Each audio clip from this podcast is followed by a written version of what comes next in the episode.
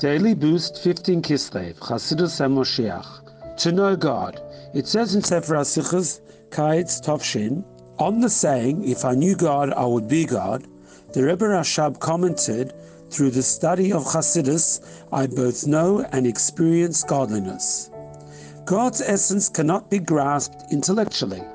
As long as we are separate beings from God, it is impossible to know Him.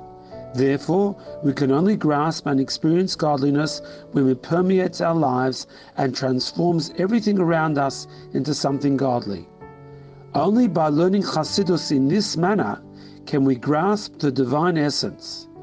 This revelation of God's essence is synonymous with the redemption.